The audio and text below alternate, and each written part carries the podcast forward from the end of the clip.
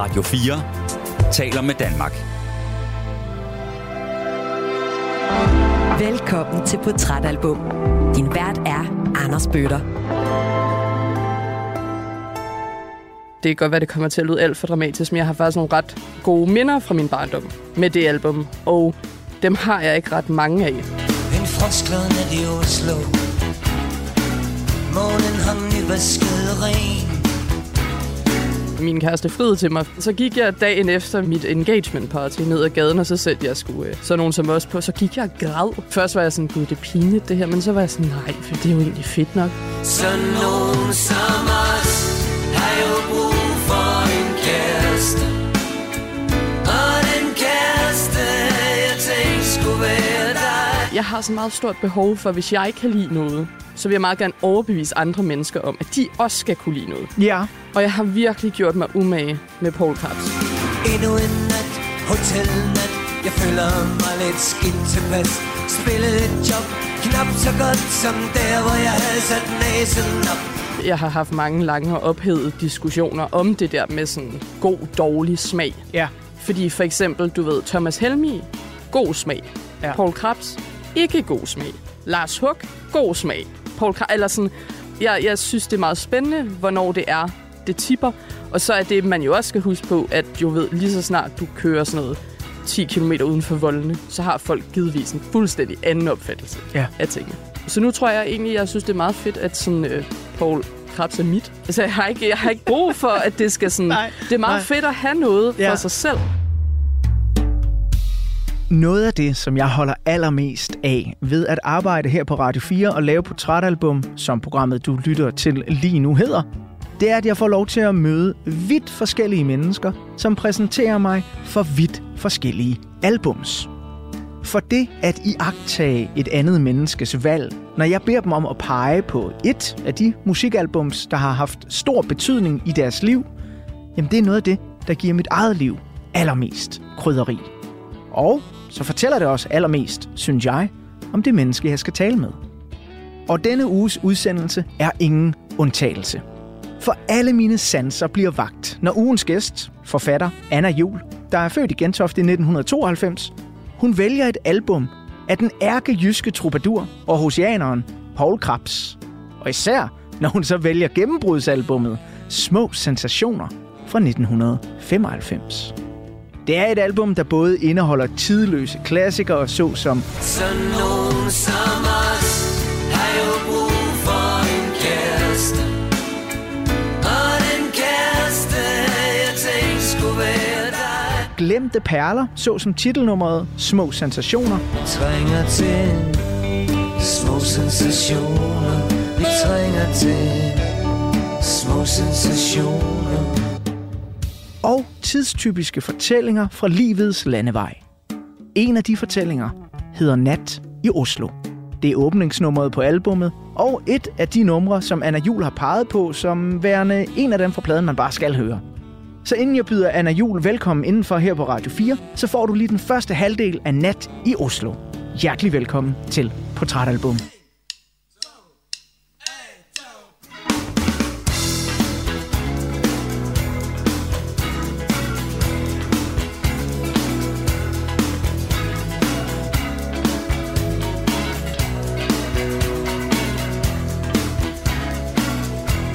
En frostglad nat i Oslo. Månen har nyvasket ren. På en tør sno af stjerner fra en gammel Walt Disney-film. Der stod hun under himlen, ned ved havnen oven i sneen. En krystalnat i december, på vej fra Kursk Café. Og jeg tog et bad i stjernerne, lige under Mælkevej. En frostklar nat i Oslo, fyldt med regn i København.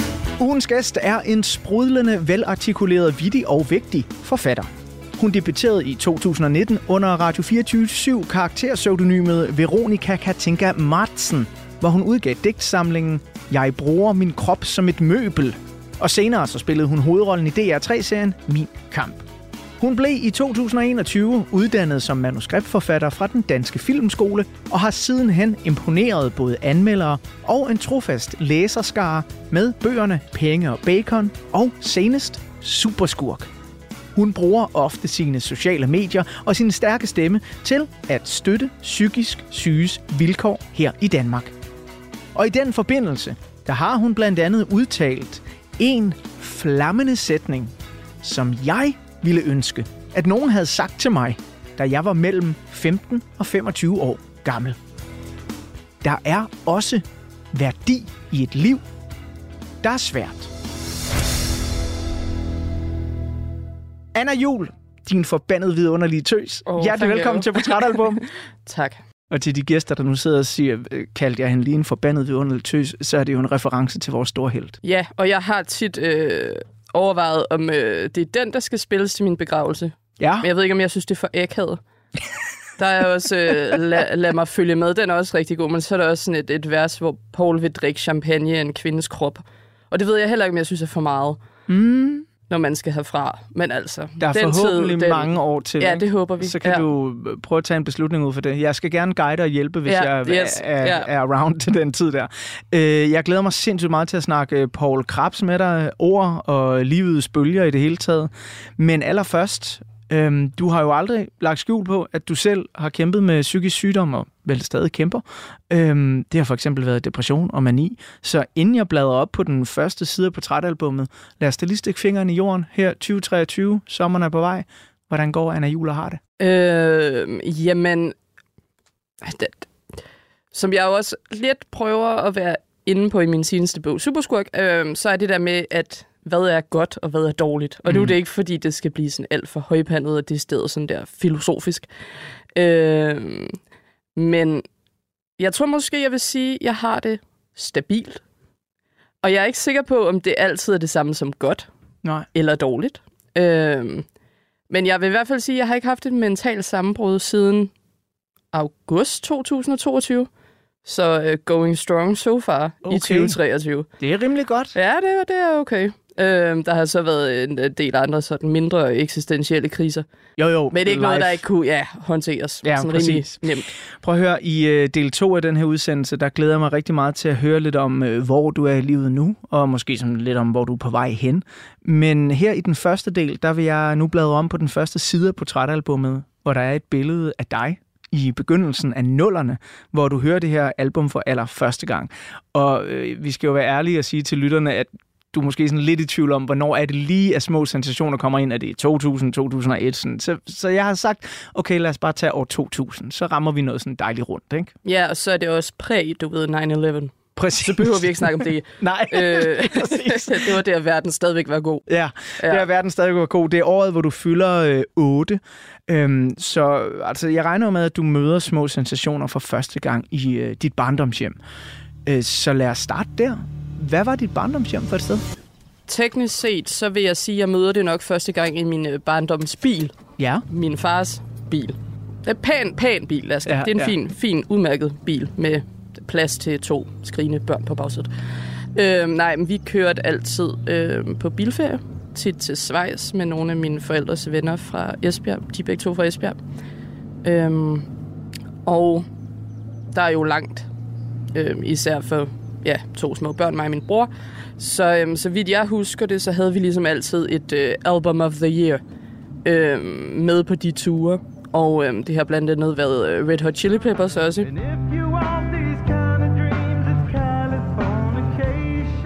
Jeg mindes, jeg selv hørte øh, meget Shubidua, men tror måske, det var lidt for latrinært til mine forældre, så jeg tror, det var i sådan noget Discman, eller hvad der nu end var på det tidspunkt.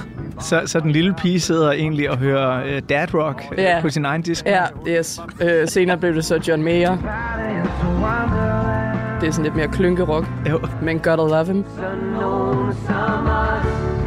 Så uh, en af sommerne var det meget det album.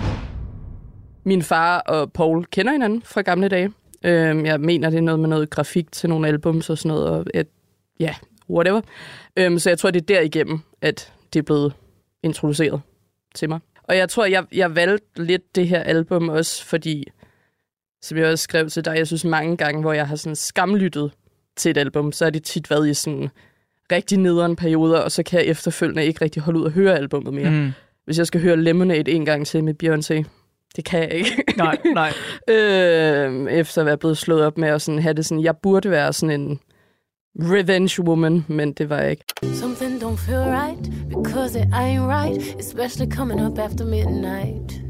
I smell your secrets, and I'm not too perfect to ever feel this worthless. How did it come down to this? Scrolling through your call list. I don't want to lose my pride, but I'm gonna fuck me up a bitch. Nej, så jeg tror, jeg valgte det her album, fordi jeg har, jeg har hørt det rigtig meget i min barndom og sidenhen. Men også fordi, og det kan godt være, det kommer til at lyde alt for dramatisk, men jeg har faktisk nogle ret gode minder fra min barndom med det album. Og dem har jeg ikke ret mange af. Og det har ikke noget med min familie at gøre overhovedet, men du ved, omstændighederne have det dårligt på et tidspunkt, hvor ingen rigtig snakkede om at have det dårligt. Så ja, jeg tror, det er derfor, jeg endte med at vælte. Så der er vel også en lidt et safe space i det her album på en eller anden måde for dig? Ja, altså, øhm, altså jeg synes, der er ret mange spændende ting ved det. Øh, og det, nu kan det godt være, at jeg kommer til at lyde som sådan Poul Krebs' største fangirl, men det, det synes jeg heller ikke gør noget. Og overhovedet øh, ikke. Altså, du sidder over for Poul Krebs' øh, måske ikke største fanboy, men i hvert fald en af dem. Ja, og det er dejligt at være øh, i venskabeligt land. Øh, nej, jeg øh, skulle... Jeg ved ikke, hvornår. For et par år siden måske øh, deltage i et eller andet... Øh, måske var det Kulturen på B E T. Det var i hvert fald på B E T.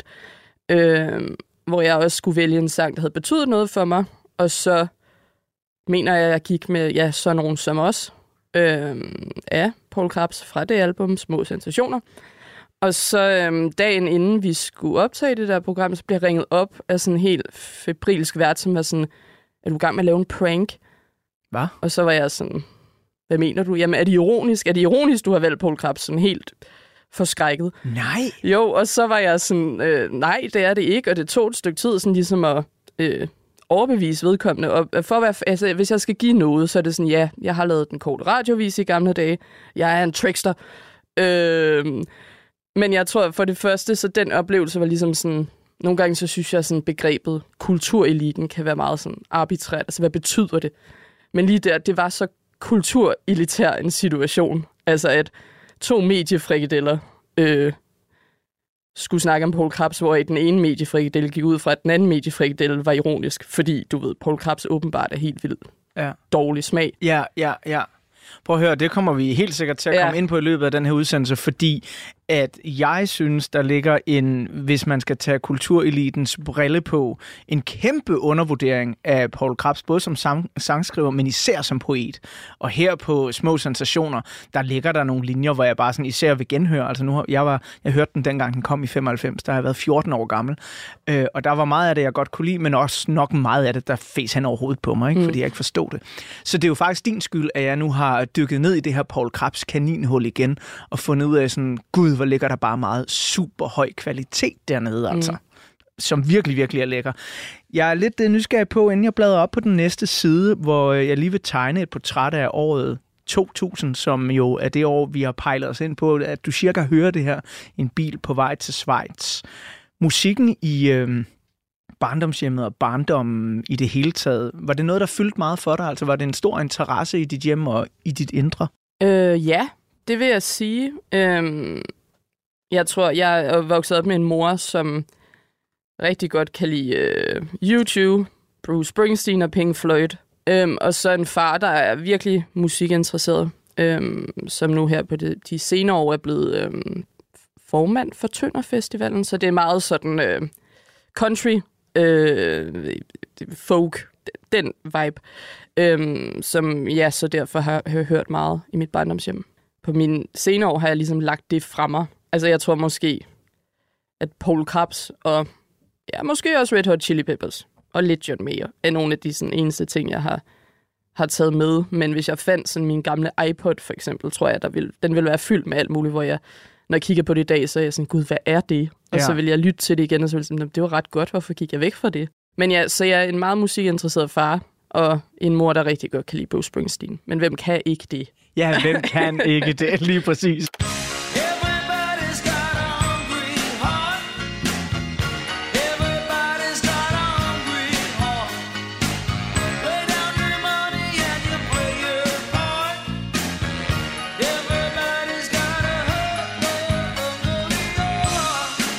Lige om lidt, så bladrer jeg om på den næste side af portrætalbummet, hvor der som sagt er et billede af år to tusind.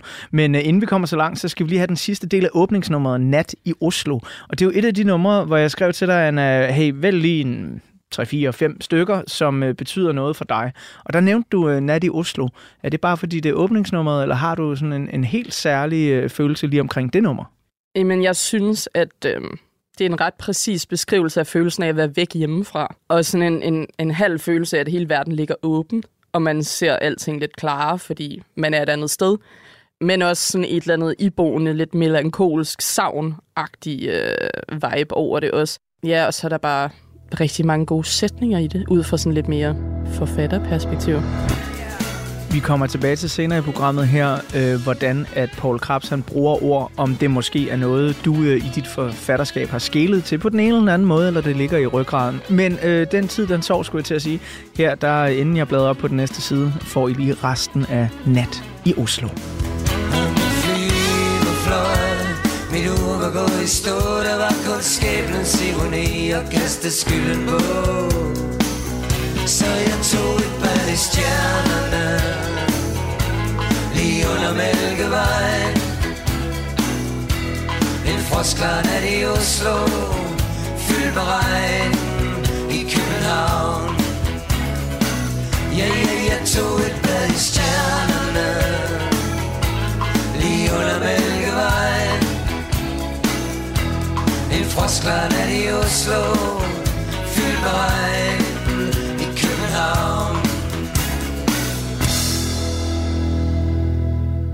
Det her, det var resten af åbningsnummeret Nat i Oslo fra Poul Krebs' gennembrudsalbum Små Sensationer. Vi fortsætter portrættet af forfatter Anna Juul lige om lidt. Men nu der har jeg bladret om på den næste side af portrætalbummet, hvor der er et billede af år to tusind. Det er året, hvor Anna som cirka syv otte år-ish hører Poul Krebs' nitten femoghalvfems-album de første gange. Så hold på hat og hijab, når jeg nu spoler tiden tilbage til år to tusind. Da urværkernes klokkespil taktfast slår de sidste slag på nytårsaften i nitten nioghalvfems, så er der en del mennesker verden over, der holder vejret. People were terrified the world was going to end. This is not one of the summer movies where you can close your eyes during the scary parts. Der er nemlig frygt for, at alverdens computersystemer vil bryde sammen, fordi de ikke kan håndtere tallet to tusind. På engelsk, der kaldes fænomenet Y to K scare. At the stroke of midnight, January first, two thousand, credit cards and A T M's may cease to function. Airplanes and trains may come to a halt. Heldigvis, så kunne vi alle ånde lettet op. Good morning and happy new year. Og den amerikanske præsident Bill Clinton, or we should say happy new millennium, meddelte endda til hele verden, at bekæmpelsen af The Millennium Bug var det enogtyvende århundredes første succesfulde krisehåndtering. Thank you. Happy New Year. And God bless America. Og havde vi dog små problemer dengang. Ude i den store verden er der brug for krisehåndtering i år to tusind. Især i den tidligere Sovjetunion står det skidt til. Økonomien skranter, og den aldrende leder Boris Jeltsin går af. Han kører Putin i stilling som præsident, og i år to tusind sker det så. Putin vinder valget. Lidt genert og forlegen, på vej igennem den pompøse sal i Kreml, for at blive taget i ed som nyvalgt russisk præsident. Drømmer om at genetablere det gamle Sovjetunionen, og indleder en helt ny æra i russisk politik.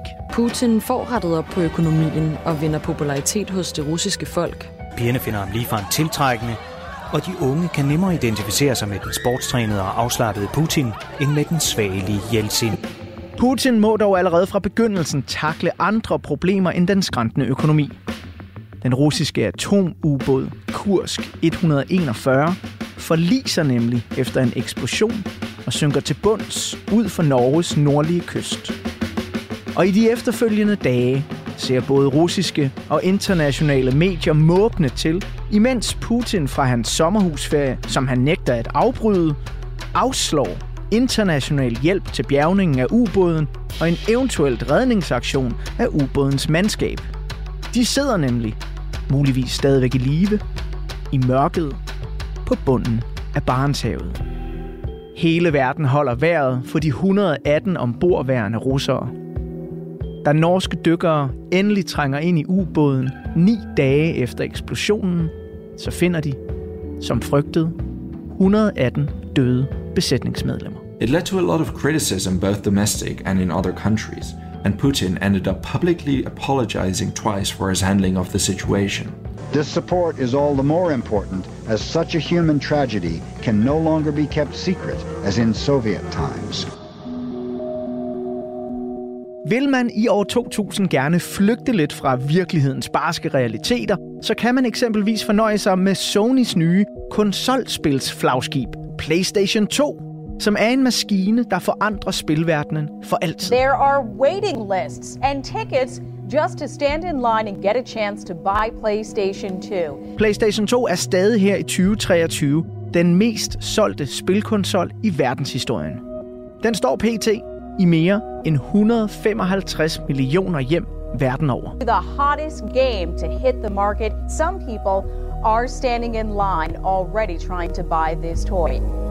I biografens mørke, der kan man i år to tusind nyde Tom Hanks tale til en bold i filmen Castaway, se Russell Crowe slås i Gladiator, eller nyde Lars von Triers vinder af de gyldne palmer i Cannes, det lille storværk Dancer in the Dark, der har den islandske multikunstner Bjørk i hovedrollen. What were the good things about working with Lars?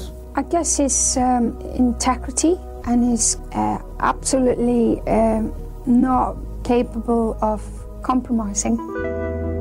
Er man syv otte år gammel i år to tusind, så er der rig mulighed for at få store biografoplevelser ind under huden. Vi er nemlig i et år, hvor den danske instruktør Per Fly ikke bare brillerer med sin barske spillefilmsdebut Bænken, men min sanden også har tid til at instruere stop-motion-børnefilmen Propper Bertha. Det sker i øvrigt samme år som animationsfilmene Cirkeline, Ost og Kærlighed, Snedronningen og Hjælp, jeg er en fisk for premiere. Hvordan er det at være en fisk og leve under vandet? Det er udgangspunktet for den meget imponerende nye danske tegnefilm Hjælp, jeg er en fisk. Noget konkret svar på spørgsmålet giver filmen selvfølgelig ikke, for det er jo mere et eventyr end en naturfilm, og hændelserne under vandet ikke særlig realistiske. Herhjemme i Danmark, der fortæller nogle af årets største overskrifter historier om den lille danske I T-virksomhed Giga, der bliver solgt til amerikanske Intel for ti milliarder kroner. Det sker cirka samtidig med, at Hans Engell forlader posten som politisk leder for De Konservative for at blive chefredaktør på Ekstrabladet. toogfyrre tusind cyklister krydser Øresundsbroen lige inden den officielle åbning, og Brødrene Olsen vinder det internationale Melodi Grand Prix. Danmark, ti points. Danmark, ti points. Le Danmark, ti points. Ja, kendsgerningen er, at Danmark har vundet. Første Grand Prix i det nye årtusind er vundet af Danmark. Så var vi lige tilbage i en lille overflyvning af Anna Juuls barndom. Yes, jeg kan og... huske nul af det. Ja, jeg skulle lige til at sige det, fordi altså, du er syv otte år gammel, ja. øh, så jeg tvivler på, at øh, russiske ubåde på bunden af Barentshavet øh, og øh, ja, hvad der ellers øh, sker med Gladiator og Castaway og alt muligt i biografen og sådan noget, øh, det måske er fløjet hen over hovedet på dig. Ja, men fint nok at blive mindet om, at verden også var dårlig. Ja, det var det. Ellers, ja. Det har altid været lidt dårligt. Det har altid været. Ja. Det, det er sjovt, du siger det, fordi ja. Der er jo også en tendens til i den her tid, at når verden nu er, som den er, så går vi og kigger tilbage. Og jeg har hæftet mig meget ved, at der er mange, der kører et postulat frem lige nu, af især halvfemserne, hvor jeg jo var teenager. De var helt bekymringsfrie. Og der må jeg nok sige, at jeg har en noget anden fortælling. Jeg har en fortælling om øh, borgerkrig i Europa med masser af flygtningestrømmen, der kommer op til Danmark. Jeg har en fortælling om Kurt Cobains selvmord og en hel ungdomsgeneration, der virkelig får ar på sjælen. Jeg har alle mulige fortællinger, der ikke passer med, at halvfemserne var sorgløse og bekymringsfrie. Jamen præcis. Så jeg tror, ja. der, har, der har været lort ja. Over det hele, du. Ja. Men når du sådan ser tilbage på den her tid, som jeg sådan lige øh, ridsede op, altså du var kort inde på det, barndom kan være en svær ting. Men hvad var, hvad var svært for dig i den tid der? Jamen altså, jeg tror, at ja, hvis vi er i år to tusind, så er jeg jo syv otte år gammel. Og hvis jeg skal forsøge at sætte sådan et, et tidspunkt på, hvor jeg fik det funky, hvis vi skal kalde det på eufemisme, så har det nok været en elleve tolv år. Måske gået sjette klasse-ish-agtigt. Det var sådan der, jeg husker, der var en eller anden form for, for skiller. Øhm, Og det tror jeg sikkert handlede meget om, du ved, sådan noget pubertet-shit. Øh, men også det der med, at dem, man egentlig troede, man var venner med, lige pludselig fik nogle markant andre interesser. Og når man så selv er sådan lidt, både fordi jeg er decemberbarn, så sådan, både helt konkret er sådan et, et kan være et år yngre end de ældste i min klasse, øh, men også sådan, at man, jeg ikke helt var med. Øh, så hvis vi er i år to tusind, så tror jeg egentlig, det var sådan relativt øh, bekymringsfrit. Øh, jeg, jeg tror, jeg var sådan en glad, lidt tyk pige, krøllet hår, øh, nuttede fortænder. Ja, så måske sådan en rimelig relativt sovløs, sovløs tid. Så synes jeg også, det er meget smukt, at du har taget det her album med, fordi øh, altså for mig, der ligger der også, jeg ved ikke, om der ligger sovløshed i det, men der ligger i hvert fald en tid, hvor at øh, jeg synes, der var nogle voksne mennesker, der i hvert fald kunne udtrykke sig, især på dansk også, mm. øh, som, som jeg kunne forstå, selv som barn. Ikke? Altså, Poul Krebs, han, øh, han gik sgu lige ind i hjertet. Øh, altså, jeg, jeg, jeg, jeg bilder i hvert fald mig selv ind, at man måske som otteårig godt sådan lidt kan forstå, hvad sådan nogen som også handler om. Det tror jeg også, og så er det jo et, et album fyldt med, du ved, den der helt store romantiske kærlighed. Ja. Nu kan romantik, men den store udgave af romantik er jo det album.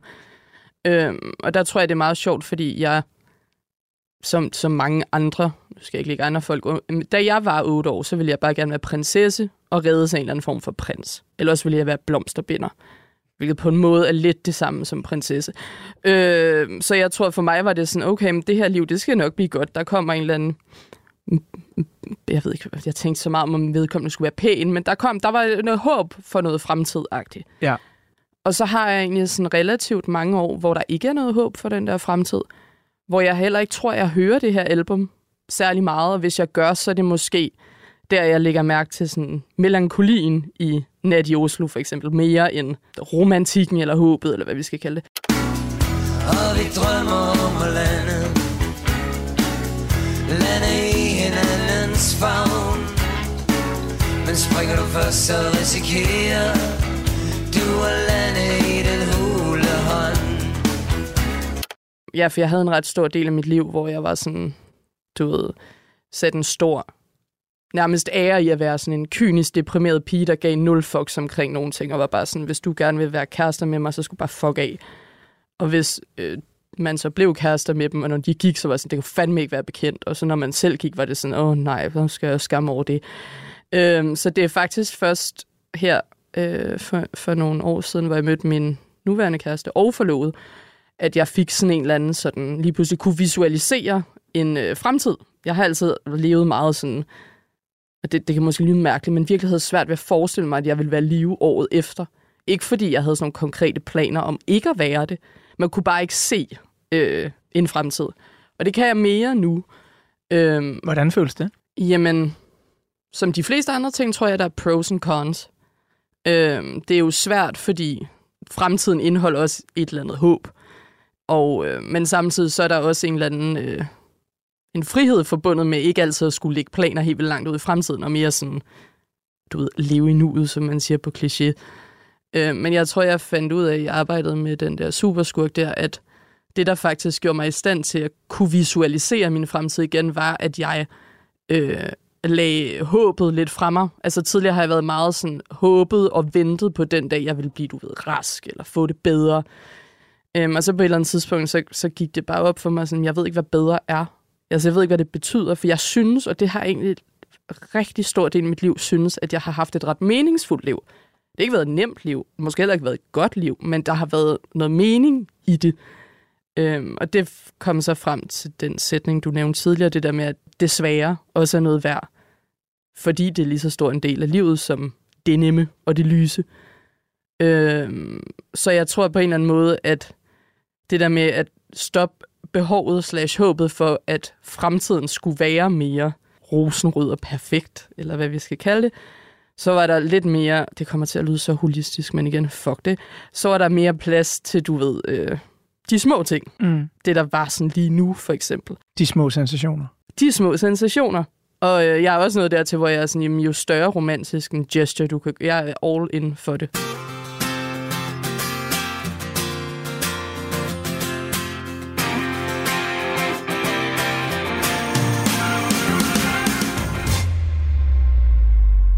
Vi skal øh, lige om lidt bladre op på den næste side på portrætalbummet, hvor der er et øh, portrætbillede øh, af Poul Krebs. Øh, og især til de lyttere, der måske ikke kender ham så godt, så glæder jeg mig til at dykke en lille smule ned i hans liv og karriere. Inden vi øh, kommer så langt, så skal vi høre et af de helt centrale numre på pladen, som har... No, en tekst, som jeg helt sikkert ikke har forstået, dengang jeg hørte den som fjorten-årig, men den ramte mig bare her øh, i bilen på vej ind til Radio fire i dag, hvor jeg har det sådan, når jeg laver de her programmer, så skal jeg helst køre bil herind, og så skal jeg blaste det album mm. ud, øh, som vi skal snakke om på rigtig høj volumen. Øh, så hele København K herinde har hørt Morrison, Dylan og Elvis øh, i en lille halv time, mens jeg prøvede at finde parkeringsplads. Never æm, forget. Ja, præcis. Og der er bare en, altså, de her sætninger. Jeg savner min kæreste, savner min datter, savner de venner, der stadigvæk er der. Gør, hvad jeg gør. Jeg er togfører her, men vil altid helst være blind passager. Kender. Ja. Det er sygt godt skrevet. Jamen, det er jo det, og det måske bare lige, inden vi går videre, for lige at billede en krølle på det der med, sådan, om man er ironisk eller ej. Jeg tror, at jeg synes, de fleste, ja, hvis jeg så rent faktisk får nogen i tale om Poul Krebs og hans tekster fra kultureliten, jeg satte det lige i anførselstegn, så synes jeg tit, der bliver sådan, det er banalt. Mm. Og ja, måske er det det, men det, det, er da, det er da en kæmpe præstation at kunne sige noget så præcist. Ja. På fire linjer, ja. Som sådan en der Karl Ove Knausgård skal bruge seks tusind sider på. Ja, præcis. Altså også godt at love Karl Ove Knausgård. Ja, ja, hundrede procent. Men det der med, at ting skal være langt, ja. Og ting ikke må være sådan præcist og ja, banalt. Ja. Men altså, kærlighed er vel til en vis grad fucking banal. Det er langt helt vildt banal. Og, og der er jo, altså, der er udtryk øh, og videre i den her sang, altså han sidder jo så, til de der ikke kender den, øh, på motorvejen, øh, er på vej hjem fra et spillejob, der gik helt så godt, som han synes, det burde have gået. Han tænker på sine idoler, Bob Dylan, øh, Elvis Presley og Van Morrison, øh, og så sidder han der øh, i øh, radioen, og så synger han, hey, hey, Van the Man, altså Van Morrison, toner frem på natradioen, endelig, endelig en natteravn. Sure længsel, sure savn. Igen, altså fuldstændig vanvittigt godt skrevet, hvordan et stykke musik kan suge længsel og savn ud af en, som sådan en svamp. Det her, det er jo måden, jeg bruger musikken på i mit liv. Beskrevet på altså, to linjer. Og jeg kan ikke beskrive det så præcist, som Poul Krebs kan der. Altså, så bravo. Det er virkelig, virkelig fedt gjort, ja. Synes jeg. Nu, der øh, får vi lige øh, det her nummer, som øh, også er et af dem, øh, du har valgt, vi skal høre, øh, Anna. Det her, det er Morrison, Dylan og Elvis. Endnu en nat, hotelnat, jeg føler mig lidt skidt tilpas. Spillede et job, knap så godt som der, hvor jeg havde sat næsen op. Hey, hey, vandemand, toner frem på natradioen. Endelig, endelig en natteravn. Sur længsel, sur savn. Morrison, Dylan og Elvis synger always on my mind. Som om en hemmelig ven, der bestemte det. Jeg tager det med på vej.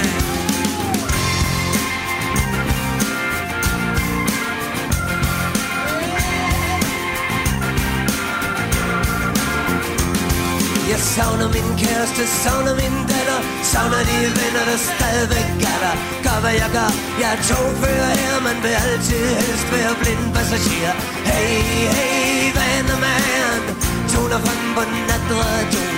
Endelig, endelig en natteravn, det sure længsel, sure savn. Morrison, Dylan og Elvis synger always on my mind. Som om en hemmelig ven, der bestemte det, jeg tager det med på vej.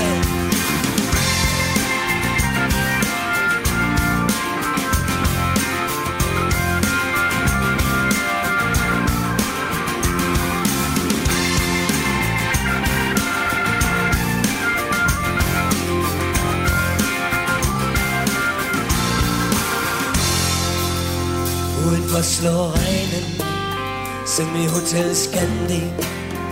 Indenfor har jeg nu slukket for min radio. Overfor står flasken, der er ingen, der har rørt den. Nedenfor går motorvejen mod endnu en dag. Morrison, Dylan og Elvis synger always on my mind. Som om en hemmelig ven, der bestemte det. Jeg tager det med på vej.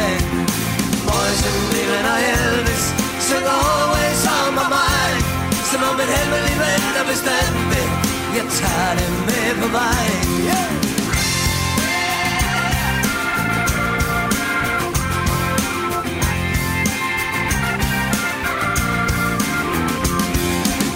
Jeg tager det med, jeg tager det med på vej. Jeg tager det med, jeg tager det med, tager det med på vej. Jeg tager det med, jeg tager det med, tager det med på vej. Jeg tager det med, jeg tager det med, tager det med på vej. Det her, det er et af de rigtig store hits fra Poul Krebs' tiende studiealbum Små Sensationer. Vi fortsætter portrættet af forfatter Anna Juul lige om lidt. Men nu der har jeg bladret op på den næste side af portrætalbummet, hvor der er et billede af Poul Krebs. Så tag med en tur ud på de jyske landeveje, når jeg her tegner et ultrakort portræt. Poul Krebs bliver født den otteogtyvende maj nitten seksoghalvtreds i Aarhus. Historien om hans musik starter som hos så mange andre gode musikere i forældrenes garage. Her spiller han i bandet The Young Inspiration Society. I nitten fireoghalvfjerds laver han musik til D R's ungdomsredaktion, og i nitten nioghalvfjerds kommer solo-debutalbummet Efter Stormen. Fra nitten enogfirs til seksogfirs er Poul Krebs leder af bandet Krebs Band, som når at udgive de to albums Krebs Band og Nat Nu under stjernerne, samt medvirke på en Greenpeace Danmark støttealbum med sangen Sirius, Troen og Håbet. På at jeg imod de dumper radioaktivt affald ud på vores hand. Føler mig lidt fattig, jeg jo prøvede det så tit, ligesom om det ikke er nok i vores dag. Efter Krebs Band opløses, vender Poul Krebs tilbage til de mere folkrockede Bob Dylan-traditioner og udgiver i nitten otteogfirs soloalbummet Hvor gaden bliver til sand. Det bliver fulgt op af den mesterlige Fri som et forår fra nitten halvfems. I nitten enoghalvfems indspiller han albumet Morgendagens Tåber med bandet The Bookhouse Boys. De får et hit på dansk toppen med titelnummeret fra albumet.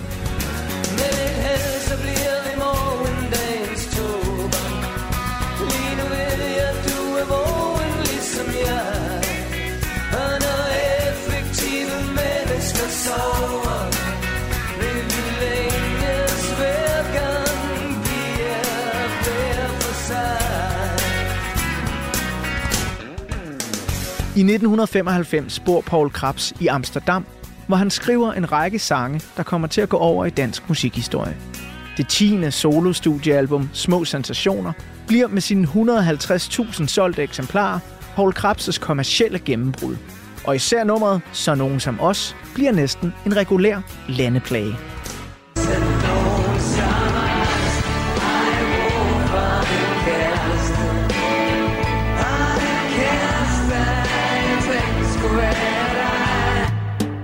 Efter udgivelsen af Små Sensationer gav Poul Krebs et interview til musikmagasinet Gaffa, hvor han forklarede albummets temaer med ord, der faktisk passer uhyre godt på den tid, vi lever i her i tyve treogtyve. Poul Krebs sagde til Gaffa: "Jeg er træt af opfattelsen af, at det, der er i tv, det er der, hvor tingene sker. Jeg er træt af action-tendensen og de store overskrifter. Lad os blive fri for bombardementet af terrorporno og orgieindtryk. Man fjerner fordybelsen og glemmer hverdagens små perler. For mig handler det om at læse mellem linjerne i en søgen efter noget mere fundamentalt og finde de små sensationer."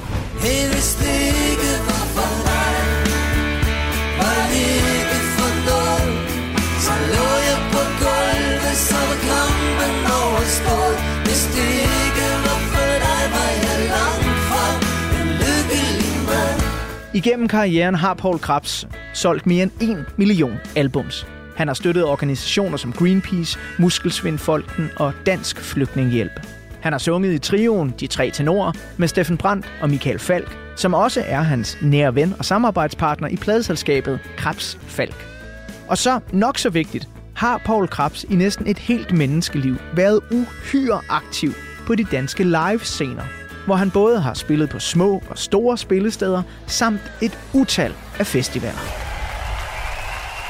Johnny, var lige ved at blive sindssyg, da hun sneg sig ind på ham og sagde hallo. Hvis det her, det skal være din fremtid, så kan du gifte dig med din Volvo. I to tusind og fjorten medvirkede Poul Krebs i T V to's fremragende musik-tv-program Toppen af Poppen, hvor hans sange fik nyt liv i hænderne på yngre danske musikere. Hans otteogtyvende soloalbum, Sange til Natten, udkom i to tusind og toogtyve, hvor han som seksogtres-årig også annoncerede, at han trak sig tilbage fra festivalscenerne. Her i tyve treogtyve har Poul Krebs netop udsendt singlen Vejene. Hun sætter plads til en som mig på den her tres-spors motorvej. Nu hvor broen den er lukket ned for stormen,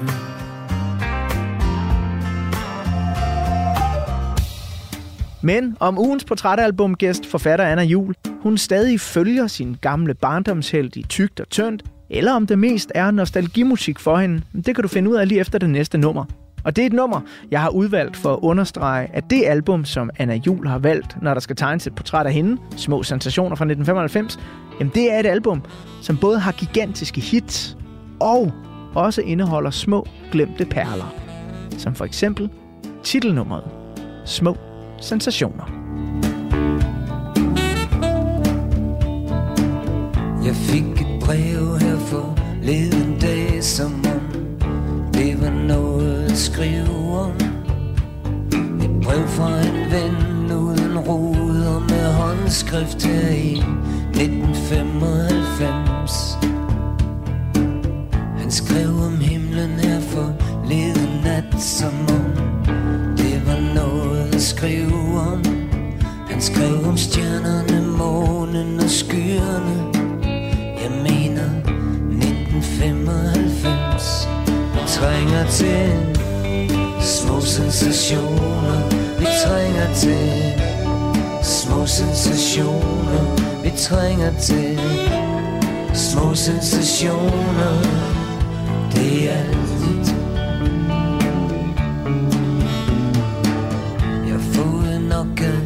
Natural born killers, emergency nine one one. Giv mig en af de virkelige thrillers. Giv mig far til fire på Bornholm. Vi trænger til små sensationer. Vi trænger til små sensationer. Vi trænger til små sensationer. Det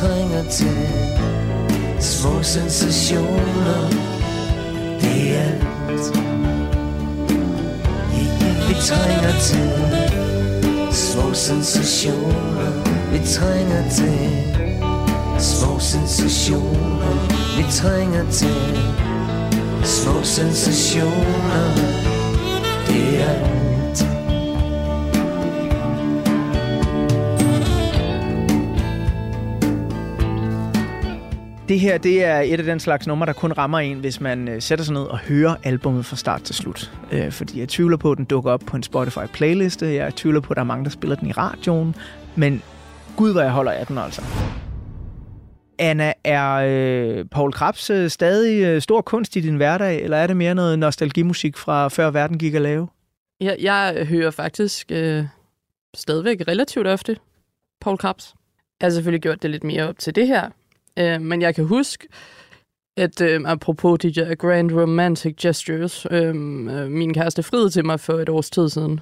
Faktisk tror jeg, det i morgen er et år siden.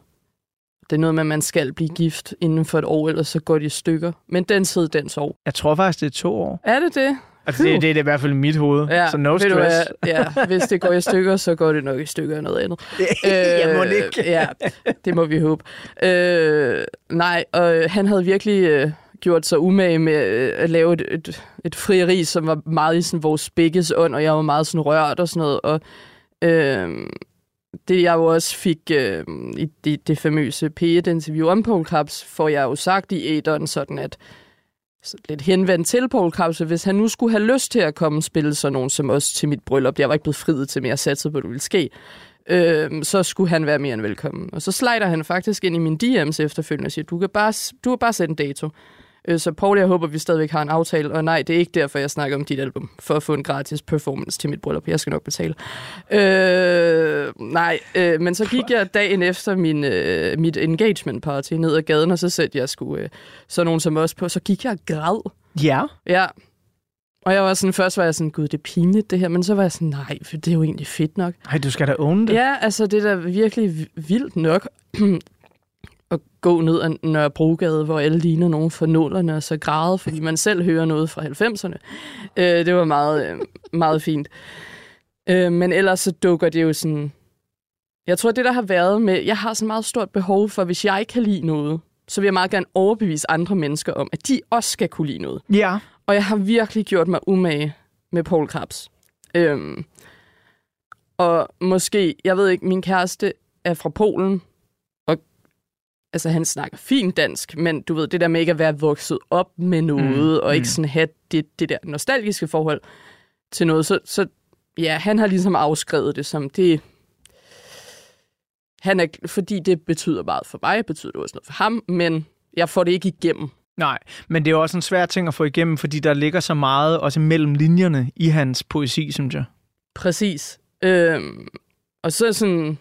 Jeg har haft mange lange og ophedede diskussioner om det der med sådan, ja, sådan god, dårlig smag. Ja. Fordi for eksempel, du ved, Thomas Helmig. Godnat, Malaga.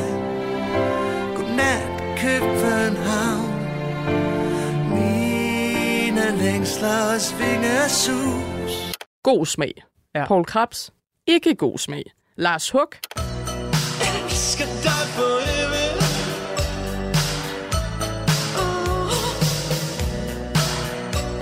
God smag, Poul Krebs, eller sådan, hvor det er sådan, jeg, jeg, jeg synes, det er meget spændende, hvornår det er, det tipper. Og så er det, man jo også skal huske på, at jo ved, lige så snart du kører sådan noget ti kilometer uden for voldene, så har folk givetvis en fuldstændig anden opfattelse ja. af tingene. Øhm, så nu tror jeg egentlig, jeg synes, det er meget fedt, at sådan, øh, Poul Krebs er mit. Altså, jeg har, ikke, jeg har ikke brug for, at det skal sådan... nej, det er meget nej. fedt at have noget for ja. sig selv. Ja. Måske især, fordi jeg tit sådan...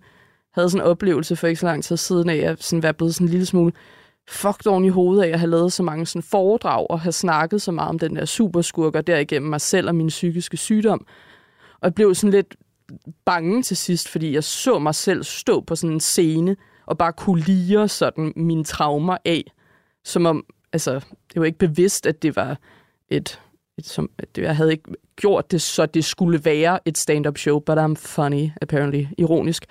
Øh, så sådan ender det lidt, og sådan det der med at være meget distanceret, og sådan følelsen af nogle gange, at man virkelig giver øh, meget, synes jeg kan være lidt skræmmende, men så kommer jeg til at tænke om, at det, det er det, jeg giver.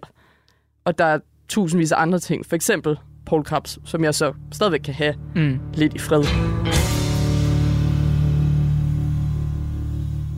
Prøv at høre, jeg elsker det der spændingsfelt, som du også nævner, mellem god og dårlig smag. Jeg er simpelthen altså nærmest arkæologisk, øh, antropologisk interesseret i det. Så skulle du nogensinde ville co-write en bog omkring kulturelitens gode og dårlige smag, så er I'm your man, fordi jeg er, jeg er ligesom dig dybt fascineret af det. Og, og jeg er jo, altså jeg for eksempel vokset op med Allan Olsens musik, og for mig, der er han en af de største helte i dansk musikliv. Og da jeg så får arbejde ude på Danmarks Radio, i, på øh, musikkanalen P seks Beat, finder jeg ud af sådan, at Allan Olsen er ikke en helt for alle. What? Ja, men det, det, er, det er vildt mærkeligt. Jeg, jeg kender det godt, og det, den bog vil jeg gerne skrive, men så skal vi også have det modsatte synspunkt med. Ja. Altså, du ved, folk i provinsen, i ja. anførselstegn, som godt kan afskrive noget alene, fordi det er god smag, ja. uden at give det ja. en chance måske. Eller fordi det kommer fra en stor by. Ja, præcis. Eller fordi, du ved, det er Lars von Trier, har tegnet sin scene med sådan noget kridt ja. på gulvet, og sådan forstår, det lyder super irriterende, men giv det en chance, det er en ret fed film. Ja, eller sådan, det, du oh, ved, så den går sgu sådan lidt Dogwell igen. Begge veje. Øhm, prøv at høre, vi, øh, tiden flyver, når man er i godt selskab, og den første del af portrætalbum øh, er ved at være øh, ved vejs ende, øh, så lige om lidt, så vil jeg klappe portrætalbummet sammen og afrunde den første del, og når jeg så åbner portrætalbummet igen, så går vi i gang med del to, og her der skal vi tegne lidt af et portræt af, hvem du er den dag i dag, og hvor du er på vej hen i livet.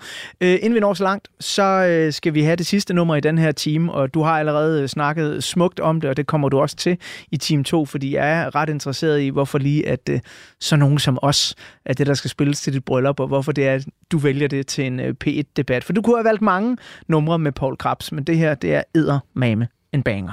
Kom lige og sæt dig. Kom lige og læg dig. Kom, lad mig mærke dig igen. Kom lige og hold mig. Hold lige lidt om mig.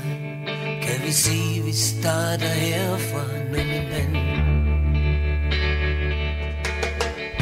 Vi har været ude i universet,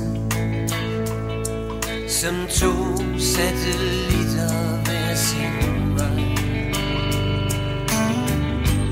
Heldigvis så er vi landet, og du lige nærheden af mig. Så nogen som os har jo brug for en kæreste, og den kæreste jeg tænkte skulle være dig. Så sæt dig lidt, vi er jo lige ved at lære det, som en stif på rette vej.